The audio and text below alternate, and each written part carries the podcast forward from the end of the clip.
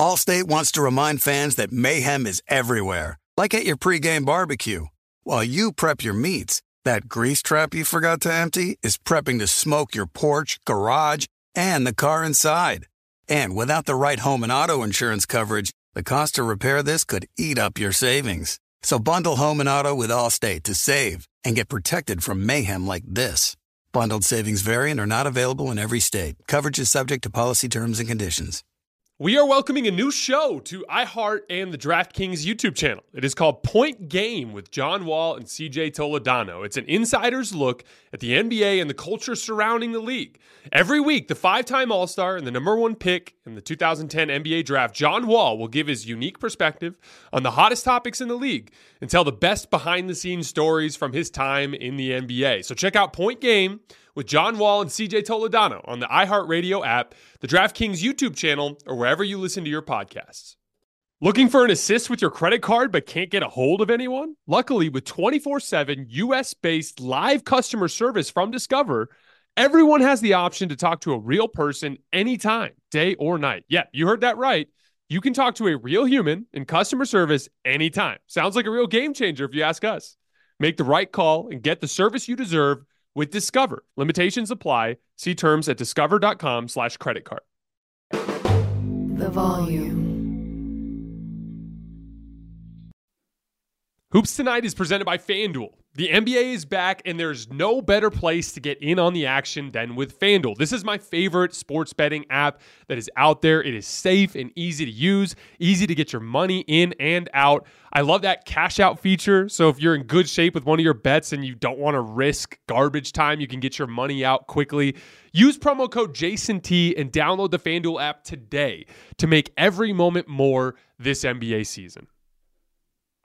21 plus and present in Arizona, Colorado, Connecticut, Indiana, Louisiana, permitted parishes only, Michigan, New Jersey, New York, Tennessee, Virginia, or West Virginia. First online real money wager only. Refund issued as non withdrawable site credit that expires in 14 days. Restrictions apply. See terms at sportsbook.fanduel.com. Gambling problem? Call 1 800 NEXT STEP or text NEXT STEP to 53342 in Arizona. 1 888 789 7777 or visit ccpg.org slash chat in Connecticut. 1-800-GAMBLER or visit fanduel.com slash RG in Colorado, Indiana, New Jersey, and Virginia. 1-877-770-STOP in Louisiana. 1-800-270-7117 for confidential help in Michigan. 1-877-8 Hope NY or text Hope NY to 467369 in New York. In Tennessee Redline, dial 1 800 889 9789 in Tennessee. Visit www.1800gambler.net in West Virginia.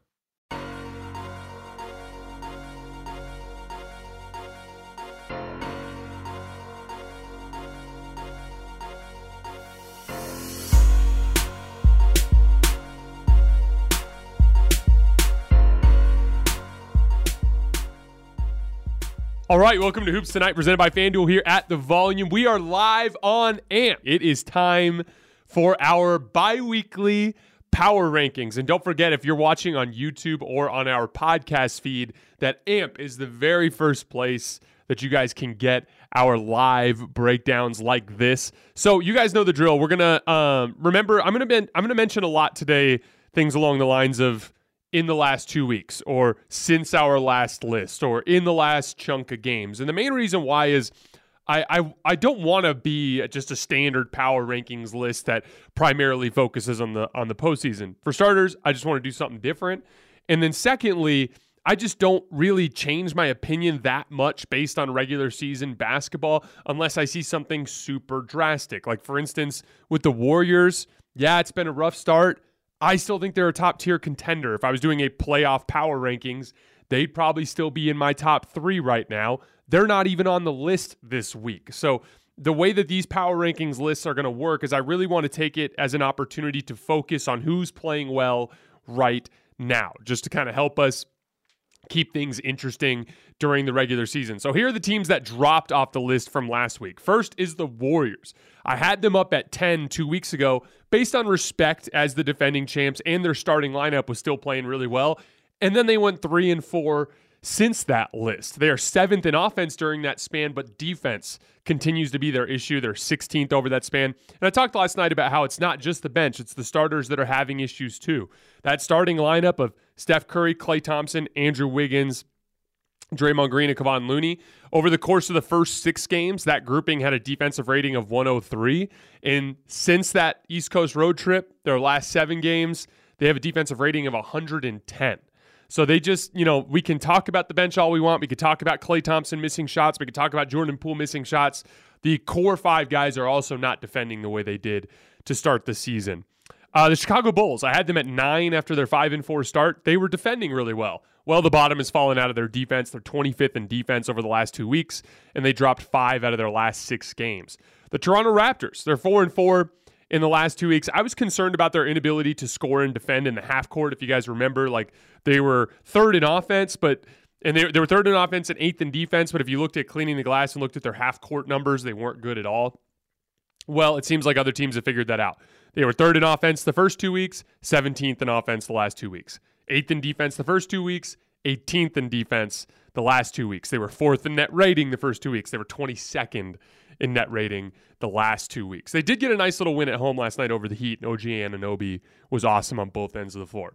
So, this is where I enjoy this particular structure. We might never talk about a team like the Indiana Pacers over the course of a season, but with this type of structure and power rankings, we get to talk about them this week. At number 10, I have the Indiana Pacers. They were 4 and 1 since our last list. They've won 6 out of 8 overall, pushing them up over 500. They are now 7 and 6 on the season. They beat the Raptors, they beat the Pelicans, they beat the he- the the the the Heat and the Nets in that span. They're also fourth in defense since our last list, anchored by Miles Turner, who's been fantastic. He had 20 and 10 with three blocks last night in a win over the Hornets.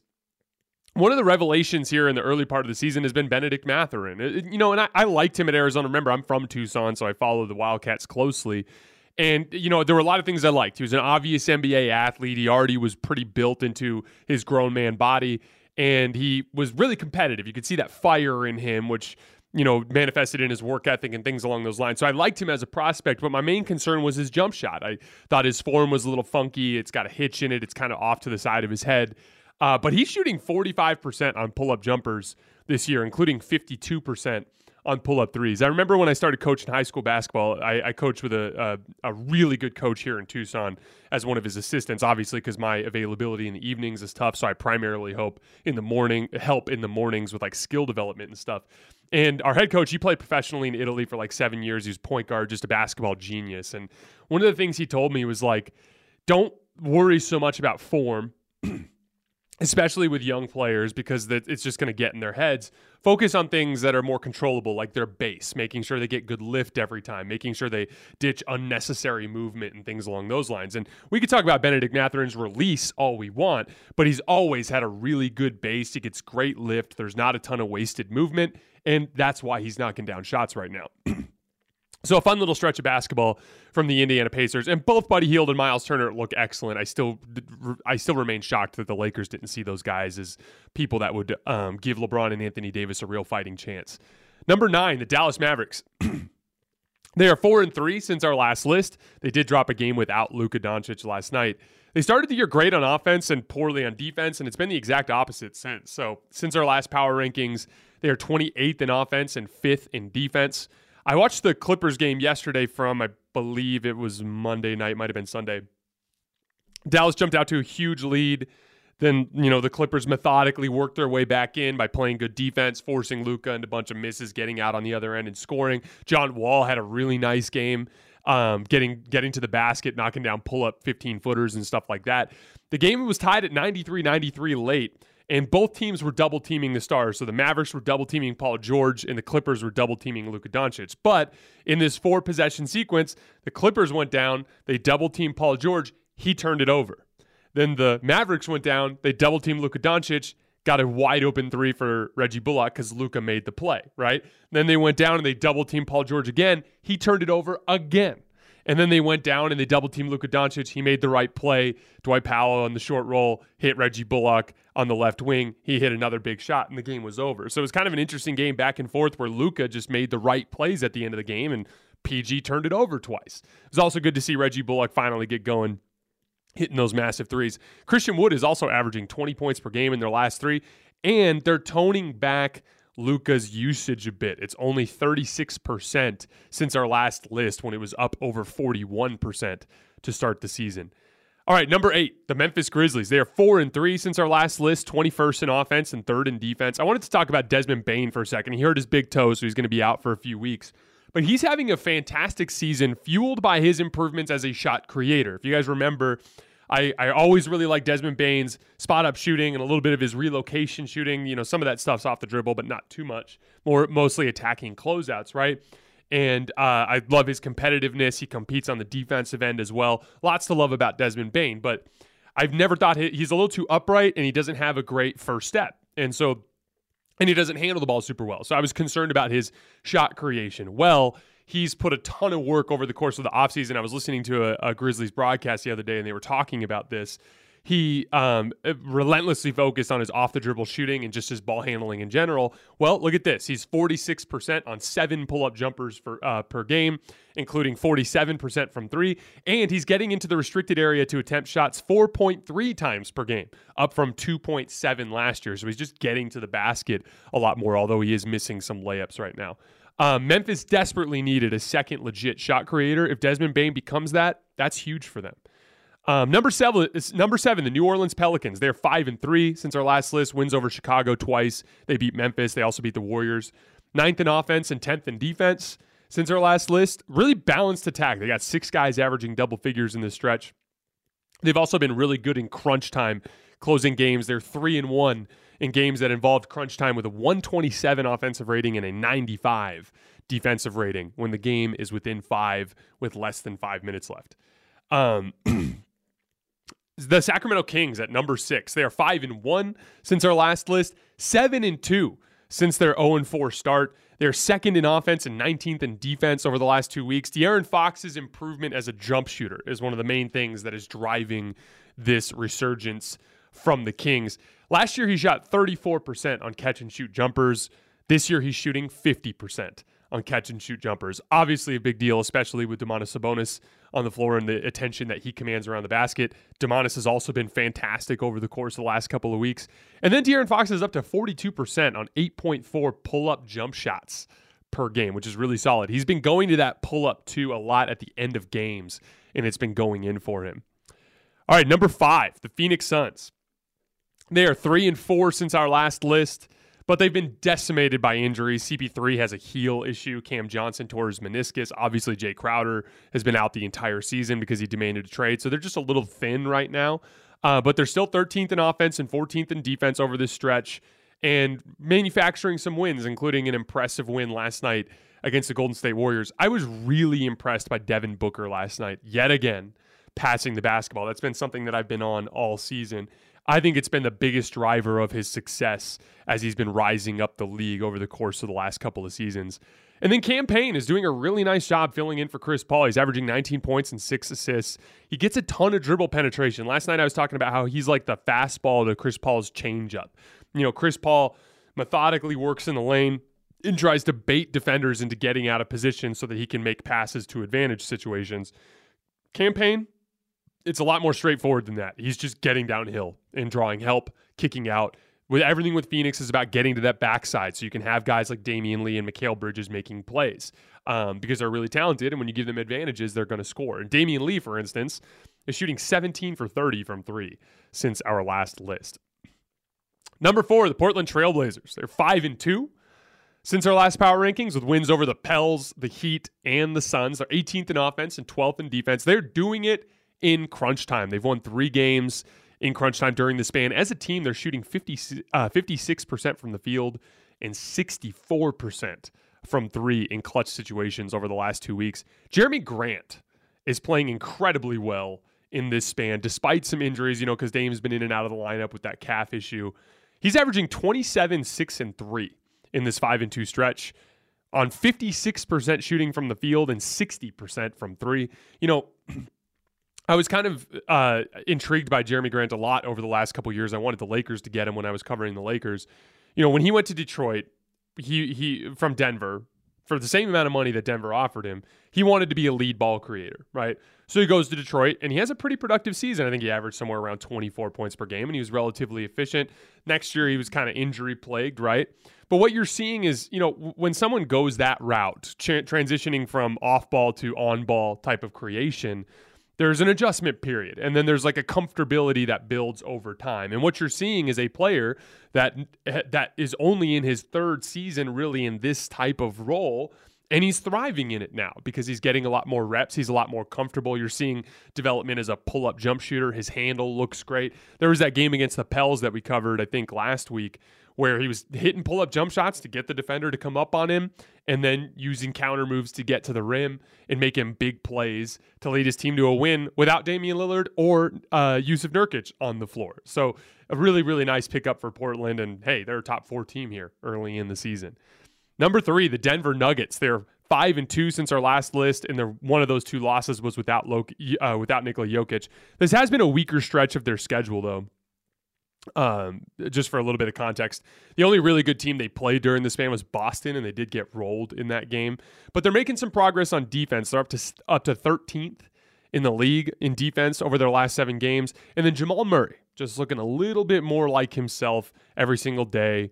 Um, uh, hit some big shots last night against the Knicks. He's up to 19 points per game on 53% true shooting in his last seven games and 41% on 10 pull up jumpers per game. Like to see that closer to 45%, but once he gets there, that's when we'll really know that Jamal Murray is back to what he used to be because he's one of the best pull up jump, uh, jump shooters in the league. Bones Hyland, after a rough start to the season, is also starting to get going. He made three massive threes uh, in the late third quarter and early fourth quarter against the Knicks last night. He had uh, one to start the fourth quarter where he got an and one falling forward. It was one of the most bizarre, um, you know, and one threes that I've ever seen. Uh, that gave them a big lead. I think they went up like 88 80, but they ended up falling apart. Just without Jokic, they just don't have the interior presence that they need, especially against a Knicks team that has a good amount of interior size. Uh, Bones Hyland is shooting 55% on five pull up threes per game since our last list. All right, number two, the Milwaukee Bucks. They are four and three since our last list, but still just a half game back of the best record in uh, in the entire league. And injuries are really the driver of this current little uh, somewhat um, less impressive stretch. Giannis missed three games. He had a foot ankle issue. He's also only averaging 24 points on 39% shooting uh, in the four games that he did play. So he's obviously a little banged up right now. Now, Jrue Holiday is out with an ankle issue. So they went into last night's game down three starters, and with one of their starters not uh, quite at 100% yet. Bobby Portis was starting. Jevon Carter started, who's been really good. And then MarJon Bo- uh, uh, Beauchamp, I hope I'm pronouncing that correctly, um, uh, he's a rookie and he had a little bit of a rough shooting night last night, but he shows a lot of flashes defensively and he's got a good frame. Uh, they're still just finding a way to win games. How is that? Because they defend. They're sixth in defense since our last list, despite being down all of those players. And Brook Lopez is one of the early season favorites for Defensive Player of the Year this year. He made seven threes and blocked three shots last night in that win against Cleveland.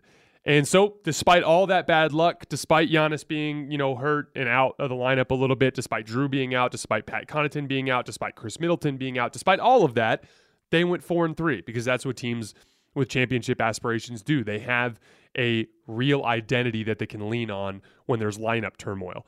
There is a large chasm for me between the top two teams, Boston and Milwaukee, and the rest of the league right now. I expect some other teams to join that level over the course of the season, but right now, Boston and Milwaukee look like they're in a class of their own. Number one, the Boston Celtics. They had a defensive clinic versus Atlanta last night to bring them to 8 and 0 since our last list. They are first in offense since our last list and first in offense for the season with a comfortable margin. They are up to 11th in defense over their last eight games, driven in large part because of their really good defensive performance last night against Atlanta. Jayson Tatum and Jaylen Brown are still killing it. They're averaging 56, 13, and 8 in the last two weeks. And then I wanted to talk about Marcus Smart for a second because, you know, I've been a little, as good as Jayson Tatum has been offensively, I was a little disappointed because he kind of stopped being the the playmaker that he was towards the end of the year last year. Now, I wanted him to do that because he wasn't a great isolation player and he wasn't getting to the basket and finishing well enough. And he needed to improve more in those areas, and he was already showing some high, uh, showing some promise as a playmaker. So I thought it made more sense for him to take that role and for Jaylen Brown to kind of be your, you know, point him and shoot him type of of score. Well, as Tatum has kind of gone into this season, he's been much better isolating, much better getting to the rim, much better scoring efficiently. So it's kind of worked out that he let go of some of that playmaking rope. And the guy who slotted into that role is Marcus Smart. Um, he's he's been I, want to say he's averaging a career high in, in assists right now. He's averaging like eight or nine assists per game since our last power rankings, and he is taking on that specific role of getting dribble penetration starting the advantage creation process for Boston that they do such a good job of extending because they have so many good players in Grant Williams and Jaylen Brown and Jayson Tatum and and uh, and uh, you know Malcolm Brogdon on the back end, Al Horford, you know, uh, spotting up in the corners, whatever it is. They just have so many guys that can expand the advantage that they just need that guy to get that initial dribble penetration and kick out. And right now, Marcus Smart is the guy that's filling that role. And then lastly, Grant Williams. He's 50% on four threes per game and has been excellent defensively um, uh, in the last couple of weeks. You know, like I said last night, he bet on himself turning down that extension to try to get more, and he's been so good to start the season that he's probably going to get it. Um, and then Luke Kornet has done a really nice job filling in for Rob. Allstate wants to remind fans that mayhem is everywhere, like at your pregame barbecue. While you prep your meats, that grease trap you forgot to empty is prepping to smoke your porch, garage, and the car inside. And without the right home and auto insurance coverage, the cost to repair this could eat up your savings. So bundle home and auto with Allstate to save and get protected from mayhem like this. Bundled savings variant are not available in every state. Coverage is subject to policy terms and conditions. We are welcoming a new show to iHeart and the DraftKings YouTube channel. It is called Point Game with John Wall and CJ Toledano. It is an insider's look at the NBA and the culture surrounding the league. Every week, the five time All Star and number one pick in the 2010 NBA draft, John Wall will give his unique perspective on the hottest topics in the league and tell the best behind the scenes stories from his time in the NBA. CJ will bring his A list comedian buddies to keep it light and fire off some hoops takes. Plus, John will be inviting current and former NBA players, friends, and teammates to join the show as well to give their unfiltered accounts of what really goes on in the league from a player's perspective. So check out Point Game with John Wall and CJ Toledano on the iHeartRadio app, the DraftKings YouTube channel, or wherever you listen to your podcasts. Does the craziness of everyday life leave you feeling stressed and shedding? Since having kids, have you started to see a little more of your scalp? Are you unhappy with your hairline? When it comes to thinning hair, there are many root causes at play, and Nutrafol addresses them through a multi-targeted whole body approach. Nutrafol is the number one dermatologist recommended hair growth supplement, with over 1 million people seeing thicker, stronger, and faster growing hair with less shedding. Physician formulated with drug-free ingredients, Nutrafol supports healthy hair growth from within by targeting key root causes of thinning: stress, hormones, environment, nutrition, lifestyle, and metabolism through whole body health. Take their hair wellness quiz at Nutrafol.com for a personalized hair health plan based on your specific root causes. With Nutrafol, building a hair growth routine is simple. Purchase online, no prescription or doctor's visits required. Free shipping and automated deliveries ensure you'll never miss a day and you'll see results in three to six months. Take the first step to visibly thicker and healthier hair. For a limited time, Nutrafol is offering our listeners $10 off your first month subscription and free shipping when you go to Nutrafol.com and enter the promo code HOOPS. That's H O O P S. Find out why over 4,500 healthcare professionals and stylists recommend Nutrafol for healthier hair. Nutrafol.com, spelled N-U-T-R-A-F-O-L dot com, promo code HOOPS, H-O-O-P-S. That's Nutrafol.com, promo code HOOPS. Robert Williams. They look like the best team in the world right now, and they deserve the top spot on our list. You might notice next to me here on the screen, my good friend, Mr. Carson. We've had no Carson for a while because we've been waiting on a specific piece of equipment that we finally got installed so that we can functionally make this whole thing work. But, dude, it is good to see you, man. How are you today? Oh, Jason, it is just a joy to be here, and I'm great. Very happy. Some great basketball going on. Hell yeah. We've got five questions from the early chunk of the season here. Really quickly before we get started, please subscribe to the YouTube channel so you don't miss any more of our videos. Follow me on Twitter at underscore Jason LT so you guys don't miss show announcements or any film breakdowns that we do. And if you miss one of these episodes and you can't get back to YouTube, remember you can find them wherever you get your podcasts under Hoops tonight. And on that note, Carson, let's get to question number one. What do you got? Question number one. Despite their struggles, the Warriors and the Clippers are still co favorites to get out of the West. Jason, they're both plus 330 on FanDuel to win the Western Conference. Does that make sense to you? Are they still deserving favorites? Yes, because, well, specifically with the Warriors, I'll say yes. I don't feel nearly as optimistic about the Clippers. I mean, for starters, there's nobody else in the Western Conference that's really blowing anybody away. Like, Portland's off to a good start, but then they mm-hmm. drop a game at home to the Brooklyn Nets last night. You know, like the Nuggets, they're nine and five, but they have lost a lot of games to good teams, and their defense isn't nearly where you expect it to be. So no one's really impressing in a way that would lead you to believe that the Clippers or Warriors are in trouble out west. Now, is there a chasm forming between them? And the Bucks and Celtics? Absolutely. I think everybody would agree with that. But in the Western Conference, I'm not overly concerned. With the Warriors, they've got a bunch of issues. Their defense has fallen off a cliff. They're 17th in their last seven games. Their starters have a 110 defensive rating during that span as well, which is not good.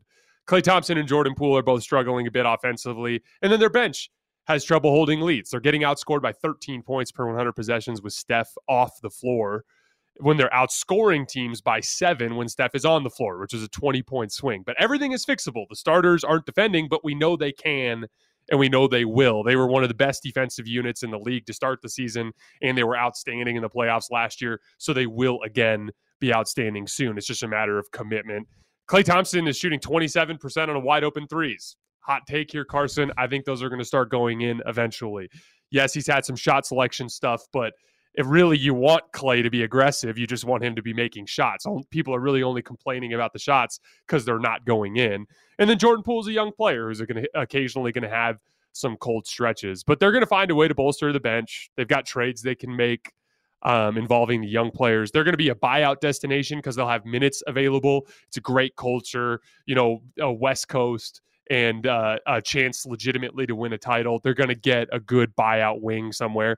And then they could always do things like dusting off Andre Iguodala or increasing the starters' minutes as we get closer to the playoffs to just make the bench less important. And then with the Clippers, like they're playing better, but they're 27th in offense in this last 10 game stretch. Even when they've gone seven and three, they can't score.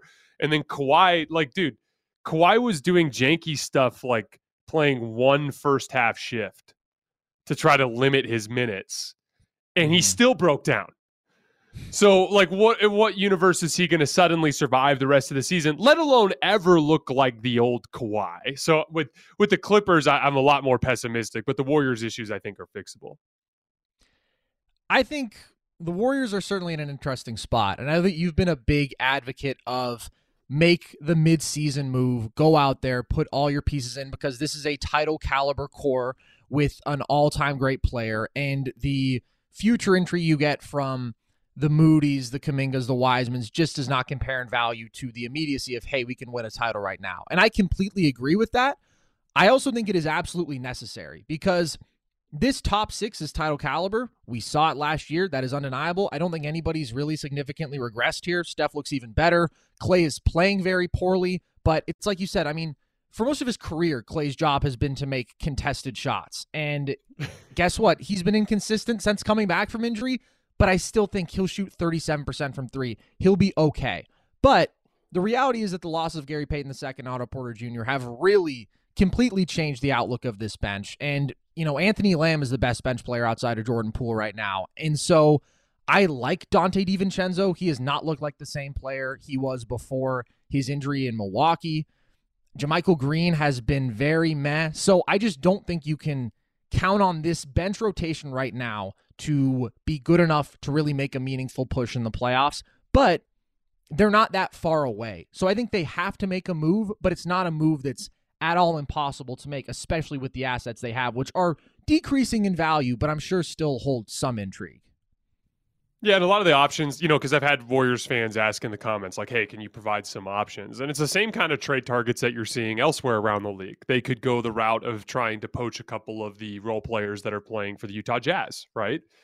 They could go after, you know, Jakob Poeltl Mhm. and Doug McDermott from the San Antonio Spurs, giving them Mhm. a legit front. Because, like, right now, they're one front court injury away from the season basically being over. Like, if Kevon Right. Looney or Draymond Green goes down, they're going to have a, an extremely hard time winning any games. Um, you know, I, I look at you know Miles Turner, for instance, as a guy who you know was playing really good basketball this season. And yes, he's been mentioned with the Lakers, but the Lakers don't seem to want him, so someone else is probably going to get him because the Pacers aren't going to you know ride this out. Yeah, they're over 500 now, but they're ev- eventually going to pull the plug on all of this, and they're going to you know take a first round pick or something along those lines, and you might be able to get him for one of those young players if you're Golden State, especially since I'm sure Indiana would like to get a good wing in there alongside their their new backcourt. So you know there's options out there. They they just have a bunch of different directions they can go. If anthony lamb pans out which he's been playing really well shooting the ball well guarding multiple positions if moses, moses moody gets it together they dust off andre Iguodala, they increase minutes for the starters they might not need to do anything. But when the time comes in february they'll have the flexibility with a bunch of different ways that they can go and so i think i mean that's why like of all the teams to be concerned about i just wouldn't be like it, it's not there like you said steph looks better than ever there's the, the the best lineup for the warriors just isn't guarding the way they used to and it's it's only been like four months it's not like they've lost that capability they're just this is classic you know title defense malaise Right. The Clippers are also interesting to me because they have been so great defensively, number two in defensive rating on the year, and that is probably, I would say, actually, certainly the more reliable predictor of if you're looking at which end of the floor, which can we trust more, certainly it's the defense compared to the offense without Kawhi because so much of what the Clippers do is predicated on the isolation, the drive and kick, trusting their perimeter guys to go out there and get buckets. Like they're third in isolation percentage. They're 29th in passes made, which is just how they've always played basketball. But when Reggie Jackson has not been great, when Norman Powell has not been great, when John Wall hasn't been great, and when you don't have Kawhi, that's basically their entire offensive identity kind of thrown out the window. So I'm not overly confident that Kawhi is going to be himself or healthy. We just don't know. So I think right now, I would certainly put the Suns and the Nuggets right in that same tier. I think all these teams are flawed. I think there's uncertainty with all of them, and I don't think any of them compare to the top tier of teams out east. Certainly agree on that. yeah i put the nuggets as the one team that i would put as a legitimate western conference threat they're nine and four when Jokic plays, and that was despite at the start of the season Jamal Murray still kind of working his way back. Mm-hmm. And Bones Hyland did not shoot well to start the season, but Jamal looks a little bit more and more like himself each and every game that he plays. Bones Hyland is shaking off that rough start. Now he's making his shots again. In this recent stretch from the Nuggets, he's shooting like 55% on pull up threes or something insane like that. Their defense is still just terrible, but Mhm. uh, we know that they're capable of playing better than they have. They're never going to be a top five defense, but they should be closer to 15. And I think they're 23rd right now. So they've just got a bunch of different ways that they can improve. And then to put it simply, the Clippers and the Warriors, that Jokic matchup is just really tough for them.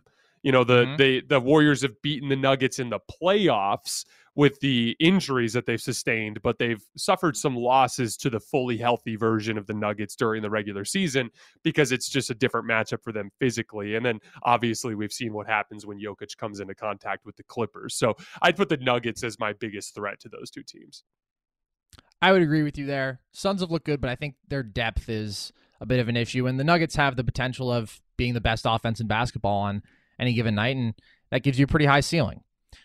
Let's flip here from some teams that have struggled, but overall there's still a pretty high confidence level And I mean, certainly Vegas is still respecting them, to a team that has been a complete circus this entire year.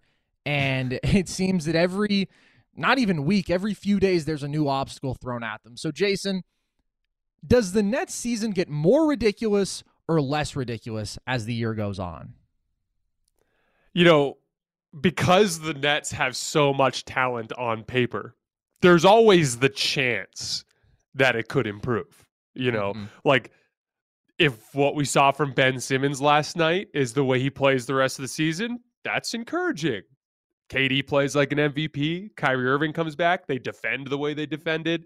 You know, getting what you're getting from you don't want Watanabe, for instance, who, by the way, did a really nice job defending Damian Lillard on switches. He's just super tall and super long and can knock down threes. And he's actually a pretty decent athlete, right? Like, you know, th- there's a bunch of good there.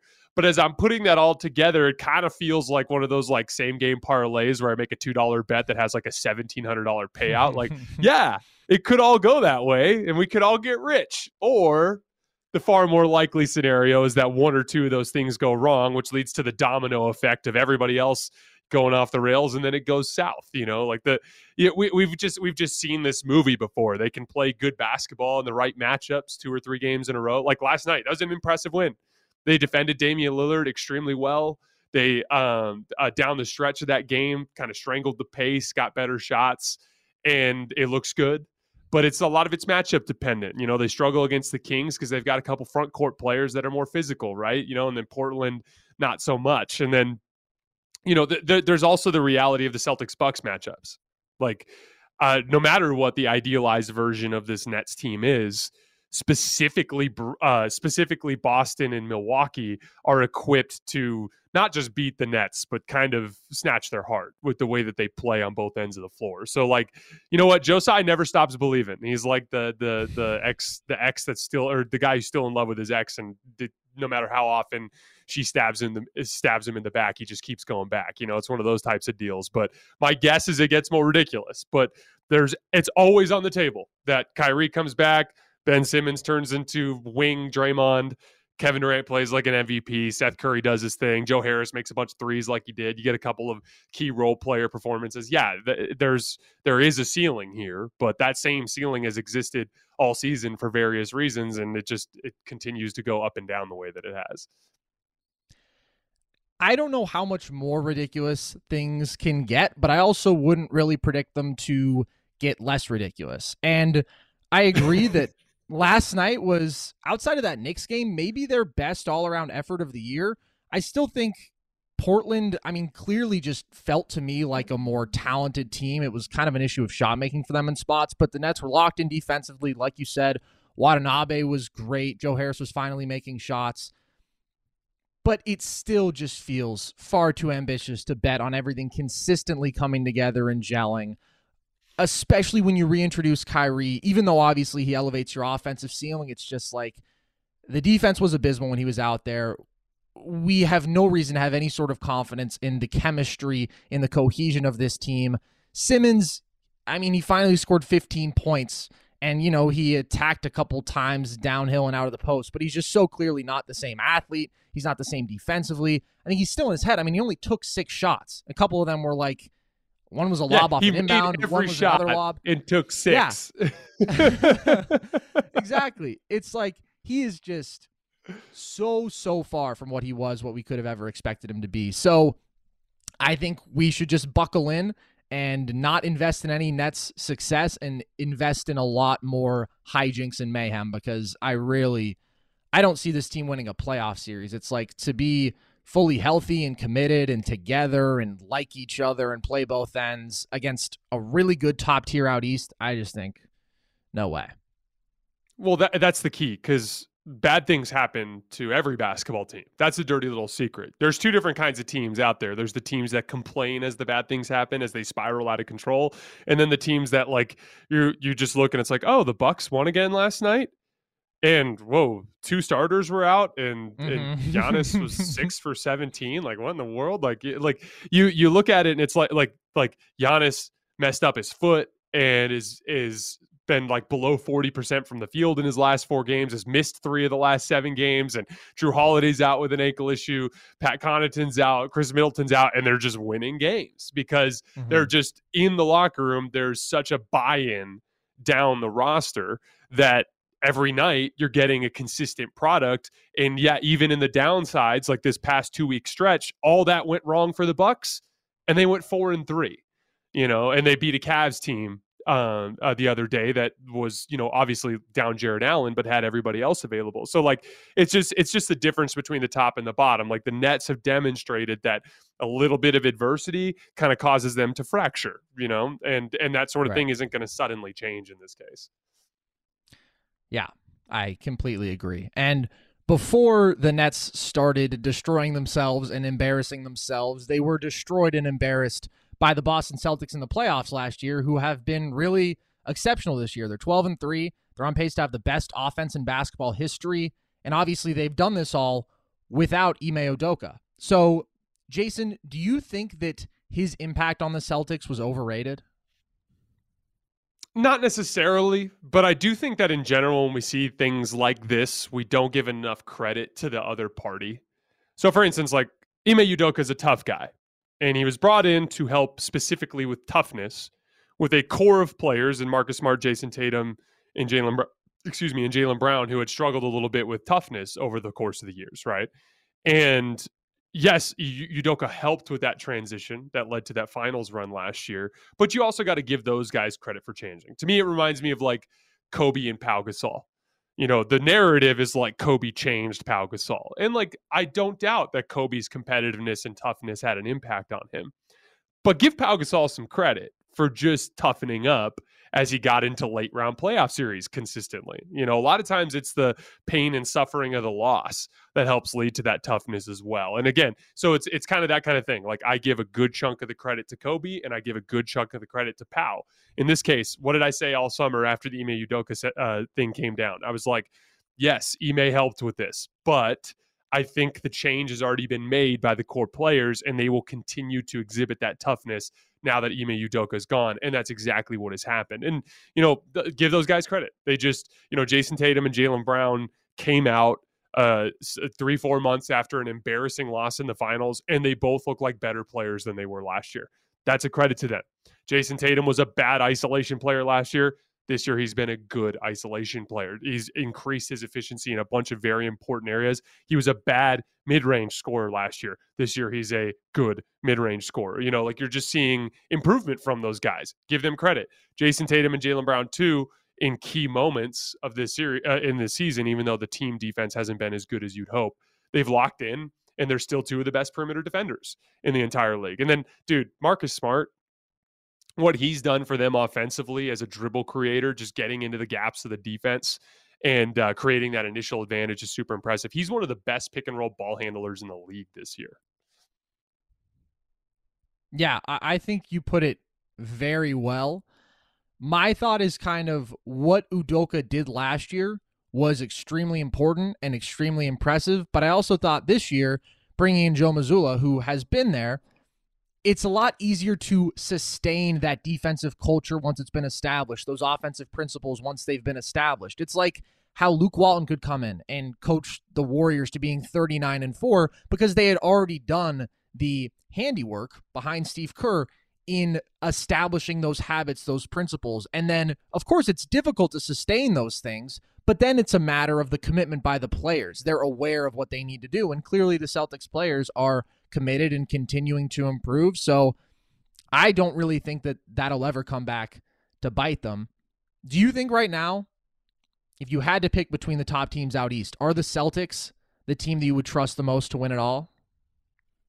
No, I still give I still give an edge to the Bucks. Um, but mm-hmm. I do think that the Celtics have gained ground in a sense compared to where you might have felt about those two teams after their Eastern Conference semifinal last year. Um, but yeah, I, w- I wanted to give one last story to just kind of like hammer this point home. When I was in junior college, when I was playing up in Utah, I had a coach. His name was Carter Rowe. Now he coaches at Arizona Western, um, uh, which which is in a conference here in Arizona, and like he was one of the guys who really targeted my lack of toughness when I was mm. a young basketball player. And I remember like vividly like ice cold Utah mornings doing planks on the soccer field where the, the, the grass is frozen and I'm like quitting on the drill and stuff and he's like down just screaming in my face telling me I'm not tough and stuff like that and like he worked on me really hard over the course of that season and it's like he hasn't been my coach since that season for obvious reasons but his impact has lingered with me. And a lot of the things that changed about me as a player that year are, are still a part of my basketball identity to this day. And that's kind of like the way that uh, a coach can impact any basketball player. And so that's kind of the way I see the Udoka thing. He came in, he worked with those guys for a year, he targeted some specific weaknesses for them in terms of mental toughness. That impact is there even now that he's gone. And now that role in your life is taken on by producer Ryan Brumley who's yelling at you when you're down there in the gold. All right. So, one of the main stories of this season, or one of the most fun stories, I think, has been the explosion of Shai Gilgeous-Alexander. And you've talked about it recently. He's now at 37 plus in three straight games. He's averaging 32 on the year. Is he a top 10 player in the league now? So this is a delicate conversation because uh, I, I I've been doing I've been going out of my way for this season to really focus on evaluating players based on this season because I have some like long-standing philosophies. Like I'm not going to put younger players over experienced players that have been there and done that in terms of the way I rank them in the grand scheme of things. You know, like for instance, I had LeBron fourth before the season. I will not adjust that in my grand scheme rankings until after the playoffs this year, mm. right? But as we zoom in on this season, has LeBron been a top top 4 player? Absolutely not. He's been somewhere between 15 and 11, right? Like, you know, Tatum, I had him down at 6. He's actually been better than that this season in terms of just in the vacuum of this season. You know, like the, eh, as we go down that list, there's kind of a difference between talking about what's going on this year versus the grand scheme of things. Has Shai Gilgeous-Alexander been a top 10 player in this season? Unquestionably. Maybe even top five, right? But as I'm ranking him against the other players in the league in the grand scheme of things, I would wait until after the season. I would want, like, I, how am I supposed to, for instance, I had Paul George somewhere around like 11, right? In the in the list before the season. Why would I put SGA over Paul George, who 2 years ago when Kawhi went down, dragged his team with to within two wins of an NBA Finals berth. Like that's not fair, in my opinion. So uh, just remember, in general, for everybody who's listening, when I'm having these kinds of conversations and talking about these kinds of lists, if it's during the regular season, it's a different type of kind of like measuring system than what I would use outside of the season. But he's unquestionably been a top five, t- top 10, top five ish player this year. He's a top tier rim finisher. Like he finishes at the rim better than just about everybody except for the, the usual guys you'd expect at the top. He's a top tier pull up jump shooter. He's shooting in the high 40s on huge volume. He's excellent in pick and roll. He's 84th percentile among pick and roll ball handlers, and he's a massively disruptive defender. Gets a ton of steals and blocks for a 195 pound guard. You can't you can't argue with the results this season. I think that that's very sound logic, and I'm generally pretty tentative. At least I try to be to lift people above somebody else because of a regular season, or certainly only a stretch of regular season play but he looks like a top 10 player right now. And I think, honestly, there might only be concretely like seven or so guys who I would say they're better than SGA right now. I think that you hit on it. I mean, he's a top three paint guard in the league unequivocally. He's always had that unbelievable change in pace and slinkiness to his game. His paint footwork is ridiculous, the variety of finishes in there. And then now he's paired it with this elite mid range pull up jump shooting game where he's 51% for mid range. And everyone's terrified of SGA getting all the way downhill. And he just has this incredible ability to stop on a dime, to step back, and to make all those shots. And it's also just incredible that now we have a couple guards in the league, him even more so than Ja, but guys who they're both shooting well from three this year and they have a, that a bit in their game, but really guards who are predicated on getting downhill, getting to the bucket and that's their greatest strength, and they are truly among the best players on the planet. Let me ask you this. How do you feel about the OKC approach around SGA when they have maybe a top 10 player? When he's on the floor, they outscore opponents by four points per 100 possessions. They're 11 points per 100 possessions better with him. And yet, still, obviously, their roster is so far away from accomplishing anything of significance. Is that justifiable to you at this point? Is that going to become an issue? In your eyes? Like, what's your take on that? Well, I, I think we can make that call from this point looking forward because at the end of the day, we knew SGA was good. We didn't know he was this good. You know, mm-hmm. like I like the way we're talking about this, I guarantee you the front office is talking about this too. Like they're having new conversations now like okay mm-hmm. it turns out we have one of the 10 best basketball players alive what do we do about this you know like there's Chet Holmgren potentially coming back they actually sneaky have a bunch of really good wings um, including Lu Dort who's one of the best defensive wings that we have in the league Chet mm-hmm. Holmgren and Aleksej Pokusevski represent two really interesting stretch bigs so they can consistently play five out basketball in a way that a lot of teams can't functionally play. You know, they're uh, it, it like specifically with SGA too. Uh, uh, what you said that's so interesting. We have we have a lot of guards who are excellent downhill. And then we have a lot of guards that are excellent pull up jump shooters. What we don't have is like a guard who's both. You Mhm. know, the Bradley Beals and the Devin Bookers and the Jamal Murrays of the world, they'll get in the lane and they'll make one or two shots a game, right? Like they could beat you to the basket if you're if the, the Mhm. if things shake up a certain way.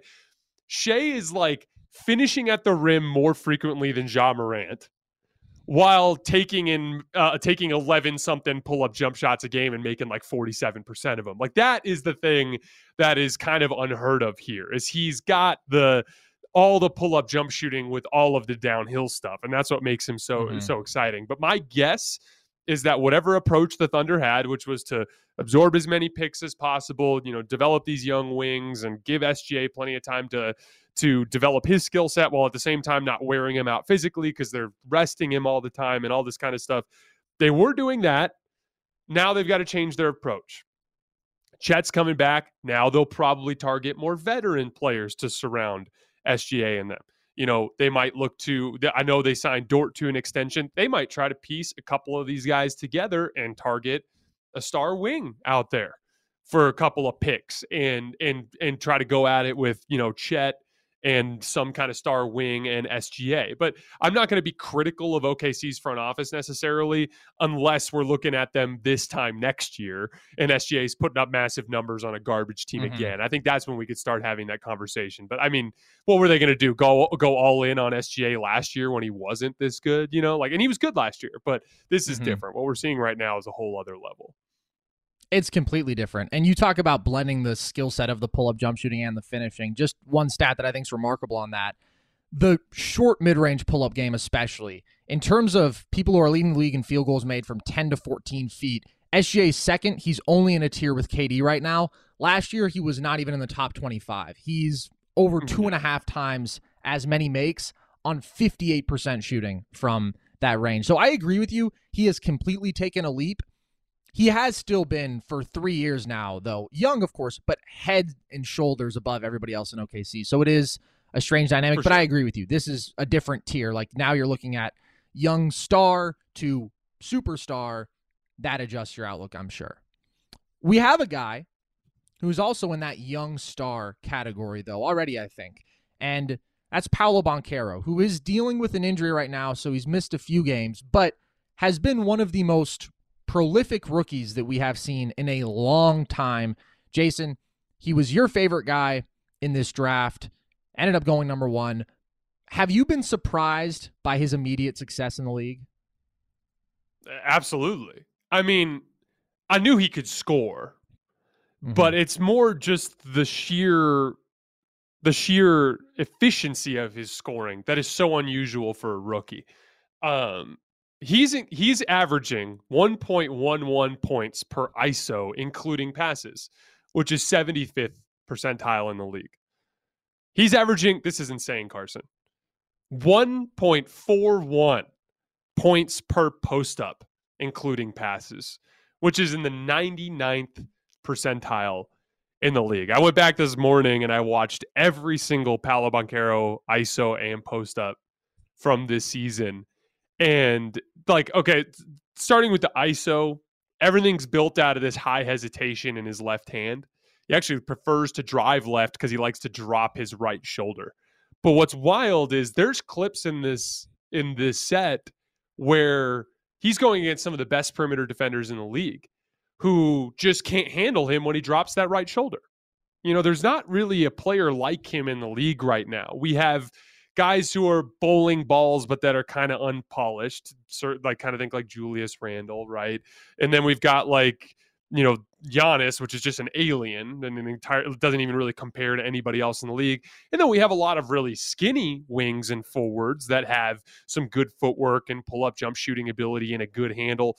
He's really the only guy of his archetype in the league who's like giant, like just a grown man on the basketball court as a rookie who's got the handle to keep guys off balance and and kind of he's always just kind of dribbling and waiting for you to lean one way. And then as soon as you lean one way, he's just punching that gap with physicality, dropping his shoulder and getting to the rim. And then when you're sending extra defenders, he's making the easy reads that are there.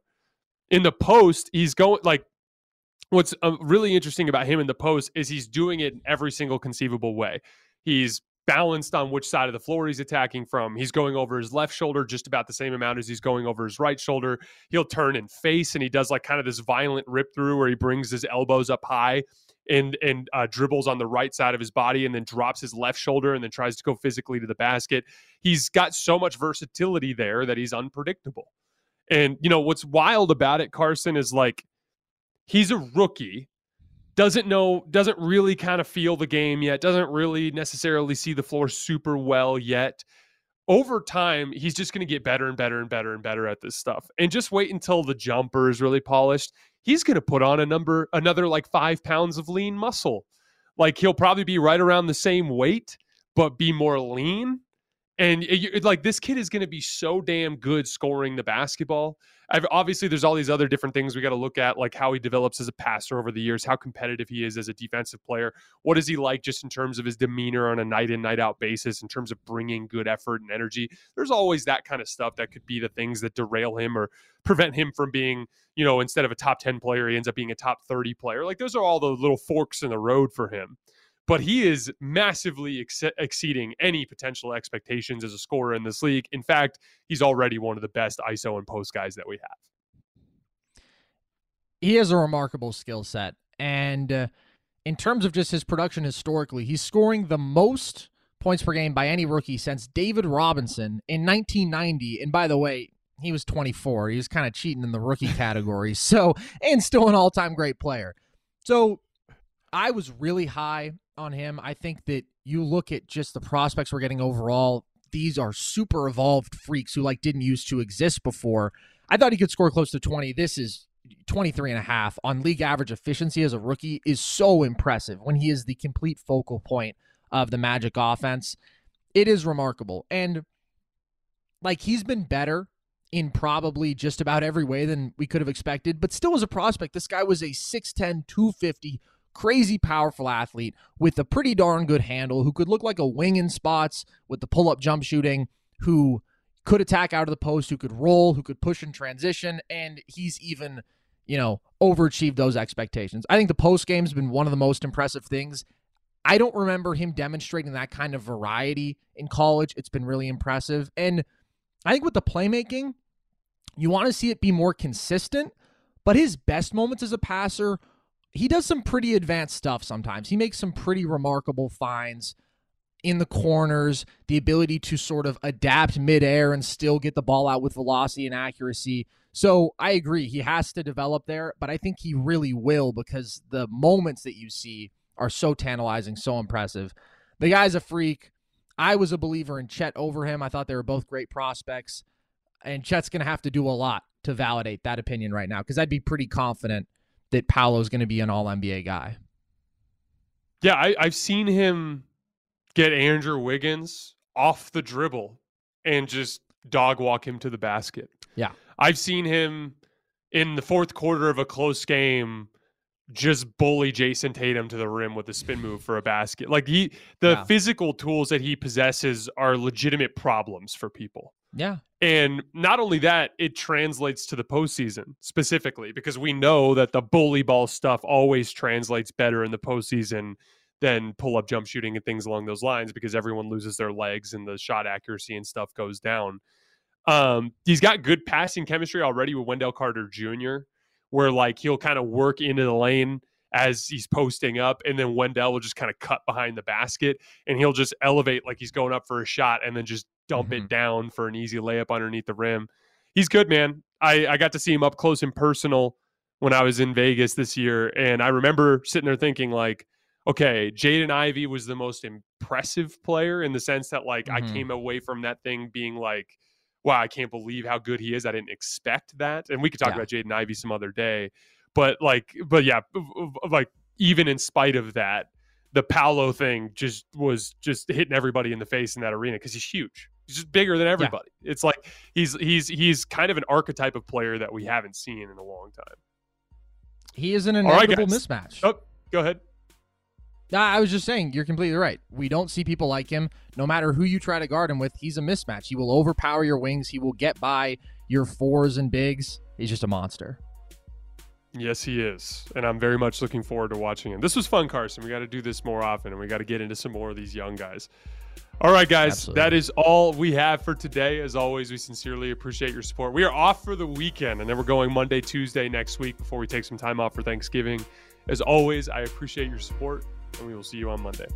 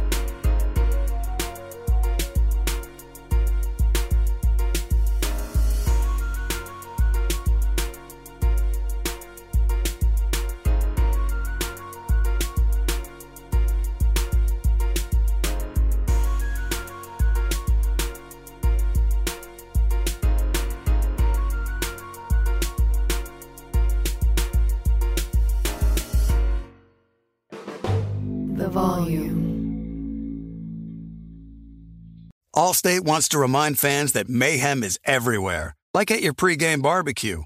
While you prep your meats, that grease trap you forgot to empty is prepping to smoke your porch, garage, and the car inside. And without the right home and auto insurance coverage, the cost to repair this could eat up your savings. So bundle home and auto with Allstate to save and get protected from mayhem like this. Bundled savings vary and are not available in every state. Coverage is subject to policy terms and conditions. Looking for an assist with your credit card but can't get a hold of anyone? Luckily, with 24 7 US based live customer service from Discover, everyone has the option to talk to a real person anytime, day or night. Yeah, you heard that right. You can talk to a real human in customer service anytime. Sounds like a real game changer if you ask us. Make the right call and get the service you deserve with Discover. Limitations apply. See terms at discover.com slash credit card. Getting ready to take on spring? Make your first move with the reliable performance and power of STIHL battery tools. From hedge trimmers and mowers to string trimmers and more, right now you can save $50 on select battery tool sets. Real STIHL. Offer valid on select AK system sets through June 16, 2024. See participating retailer for details.